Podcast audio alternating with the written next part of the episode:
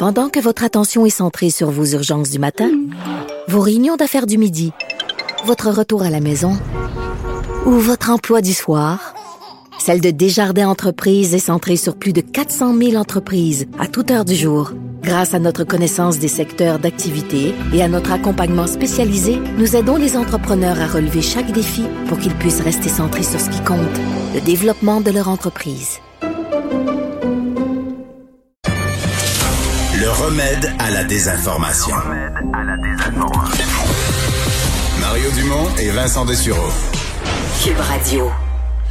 Alors, euh, dépôt ce matin à l'Assemblée nationale euh, du projet de loi 96. Euh, c'est la nouvelle mouture de la Charte de la langue française, loi qui réitère au Québec cette langue française, langue commune, langue officielle.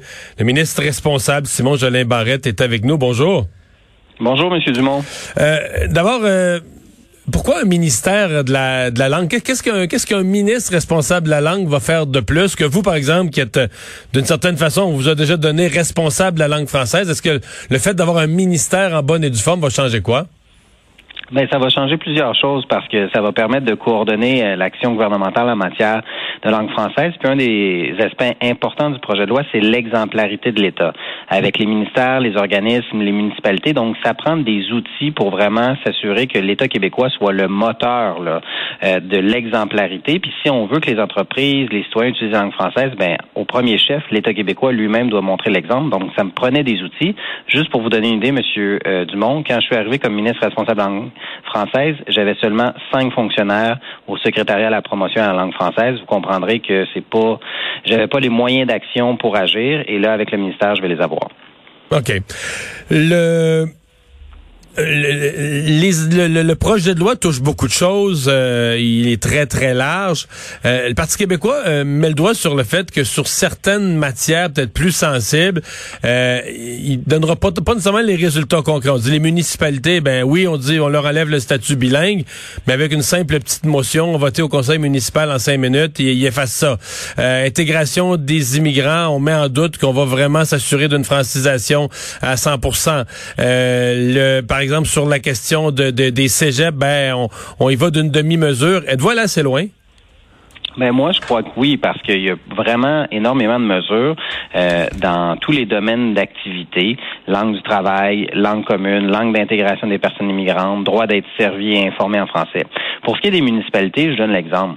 Euh, les municipalités vont perdre leur statut, sauf que euh, on permet aux élus municipaux de euh, la communauté de préserver leur statut pour une période de cinq ans, parce que en tout respect de l'autonomie municipale, il est possible que dans certaines communautés, en raison de l'histoire ou de la proximité avec le 50% des citoyens de langue maternelle anglaise, la communauté décide de le conserver. Moi, je pense une approche pragmatique et raisonnable. Pour ce qui est des cégeps, ben là, écoutez, on vient mettre un plafond euh, au cégep à 17,5% ce qui est le niveau actuel, mais surtout, on impose l'épreuve uniforme de français aux francophones et aux allophones qui vont faire le choix d'aller étudier en anglais. Pour nous, c'est important de préserver le libre choix, mais euh, si vous, êtes un francophone et vous décidez d'aller étudier au cégep en anglais, vous allez devoir avoir la même hmm.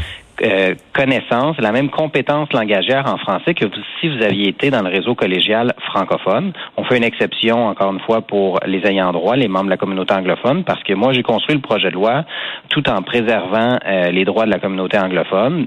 Euh, je me suis concentré sur comment est-ce qu'on fait pour mieux protéger le français, pour assurer la pérennité, puis je pense qu'on a atteint avec plusieurs mesures. Je pense c'est un plan costaud que j'ai déposé aujourd'hui.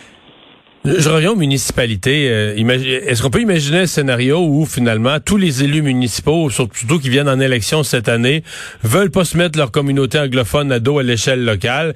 Et les élus municipaux de toutes les municipalités, vous allez enlever le statut bilingue à des municipalités. Mettons que 100% de ces municipalités vous envoient une résolution euh, pour vous demander de maintenir leur statut bilingue. Je veux dire, ce, ce chapitre-là de votre projet de loi, ça va être comme une feuille blanche, ça va être sans effet. Non, pas du tout. Ben, écoutez, moi, je pense qu'il va y avoir un débat dans les différentes communautés, d'autant plus que le statut doit être renouvelé aux cinq ans s'ils n'atteignent pas 50 des citoyens ayant une langue maternelle anglaise. Alors, je pense que euh, les communautés vont faire leur choix, mais je pense que c'était raisonnable de permettre, euh, en tout respect de l'autonomie municipale, euh, de, de, conférer cette disposition-là, parce qu'il peut y avoir des cas particuliers.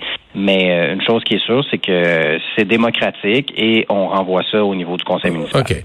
Quand, quand vous parlez d'exemplarité de l'État, euh, juste être bien concret là, pour comprendre l'effet, je sais qu'à l'heure actuelle, un nouvel arrivant là, qui, je sais pas moi, la SAC ou différents, mais à la Régie de l'assurance maladie, à différents ministères, euh, envoie le signal là, au départ, là, ses premières communications avec l'État. Un, immigrant qui arrive, il commence, il commence ses communications avec l'État pour s'inscrire. S'il demande d'avoir les documents en anglais, euh, ben c'est fait, c'est fait. Le, bal est parti, reçoit tout en anglais pour tout le temps. Euh, Qu'est-ce qui va changer là-dessus? Ce sera plus comme ça? Est-ce qu'il va recevoir en français? Mais en même temps, s'il vous dit, moi, en français, là, je comprends rien, je comprends juste un peu l'anglais. Euh, comment ça va se passer dans l'avenir? Avec les nouveaux arrivants dans l'avenir, ça va être en français. Point. Parce qu'il faut réussir à intégrer en français les personnes immigrantes. On va avoir un délai de six mois pendant lequel l'État québécois va pouvoir communiquer dans une autre langue que le français avec la personne immigrante. Ça ne veut pas dire que c'est nécessairement en anglais. Ça peut être euh, en espagnol. Euh, au ministère de l'immigration, on a donc, donc pendant six mois, on pourrait communiquer. Mais j'aime beaucoup mieux ça. Dans sa langue maternelle, l'espagnol, le portugais, le, peu importe, dans sa langue maternelle et en français français, puis après ça, juste en français. Exactement. Parce que, Parce que présentement, la plupart choisissent l'anglais, puis ça reste en anglais pendant toute leur vie. Là. Exactement. Et c'est ça à quoi on doit mettre fin.